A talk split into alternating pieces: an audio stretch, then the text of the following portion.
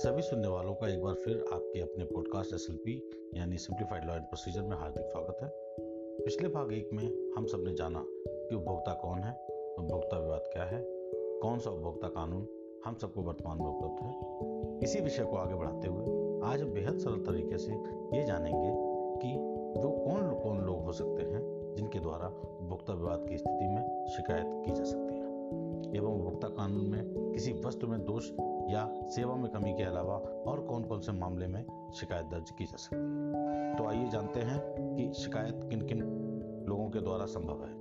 सबसे पहले कोई भी उपभोक्ता या ग्राहक के द्वारा शिकायत की जा सकती है, या फिर विधिक रूप से रजिस्टर्ड कोई भी स्वैच्छिक उपभोक्ता एसोसिएशन द्वारा, या केंद्रीय सरकार अथवा राज्य सरकार द्वारा, या फिर केंद्रीय अथॉरिटी द्वारा। या फिर एक से अधिक उपभोक्ताओं द्वारा जिनका उस मामले में समान हित शामिल हो। यानी कि वे सब एक साथ मिलकर भी अपनी शिकायत दर्ज करा सकते हैं।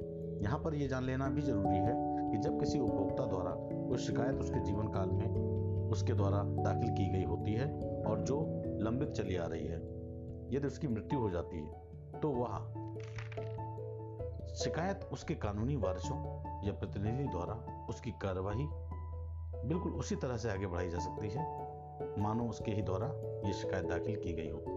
हाँ यहाँ पर एक बात और जान लेना आवश्यक है कि उपभोक्ता यदि कोई नाबालिग हो तो ऐसी स्थिति में उसके माता पिता अथवा अभिभावक को शिकायत दर्ज करने का अधिकार प्राप्त है।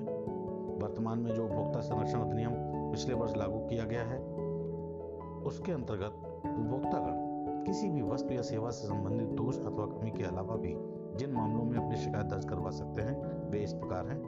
उदाहरण के तौर पर जब किसी व्यापारी या सेवा प्रदान करने वाले व्यक्ति के द्वारा जब कोई अनुचित या अवरोधक व्यापारिक व्यवहार अपनाया जाए, तब भी हम उपभोक्ता शिकायत दर्ज करवा सकते हैं।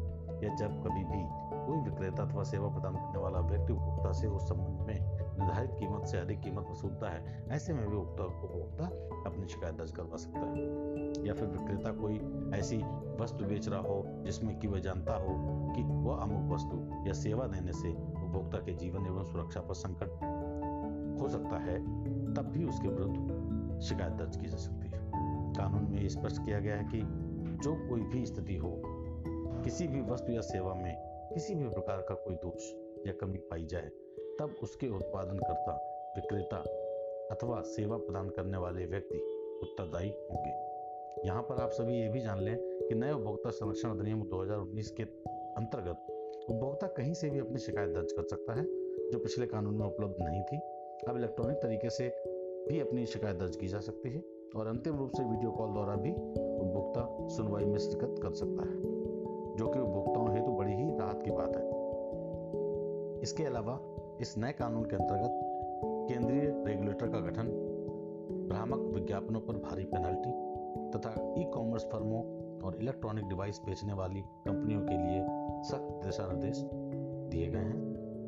वर्तमान कानून में उपभोक्ताओं की शिकायत निपटाने के लिए जिला, राज्य और राष्ट्रीय स्तर पर उपभोक्ता अदालतें, जिसे हम कंज्यूमर डिस्प्यूट रिड्यूसल कमीशन के नाम से जानते हैं, जिला स्तर पर इसे जिला उपभोक्ता विवाद निवारण आयोग के नाम से जाना जाता है। इसी प्रकार से राज्य स्तर हेतु इसे राज्य उपभोक्ता विवाद निवारण आयोग के नाम से जाना जाता है तथा राष्ट्रीय स्तर पर राष्ट्रीय उपभोक्ता विवाद निवारण आयोग के नाम से जाना जाता है। यहाँ पर यह भी जान लेना ज़रूरी है कि जिला स्तर पर उपलब्ध कमीशन या आयोग एक करोड़ रुपए तक की धनराशि से संबंधित उपभोक्ता मामले का निपटारा करने के लिए सक्षम एवं अधिकृत हैं तथा राज्य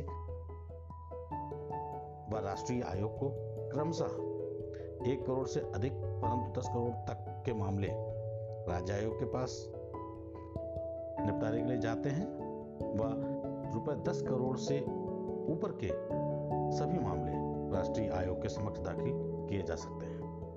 इस कानून के अंतर्गत मध्यस्थता की व्यवस्था भी लाई गई है, जिसमें उपभोक्ता व विपक्षी दोनों को आपसी सहमति से विवाद का निपटारा करने की व्यवस्था भी दी गई है।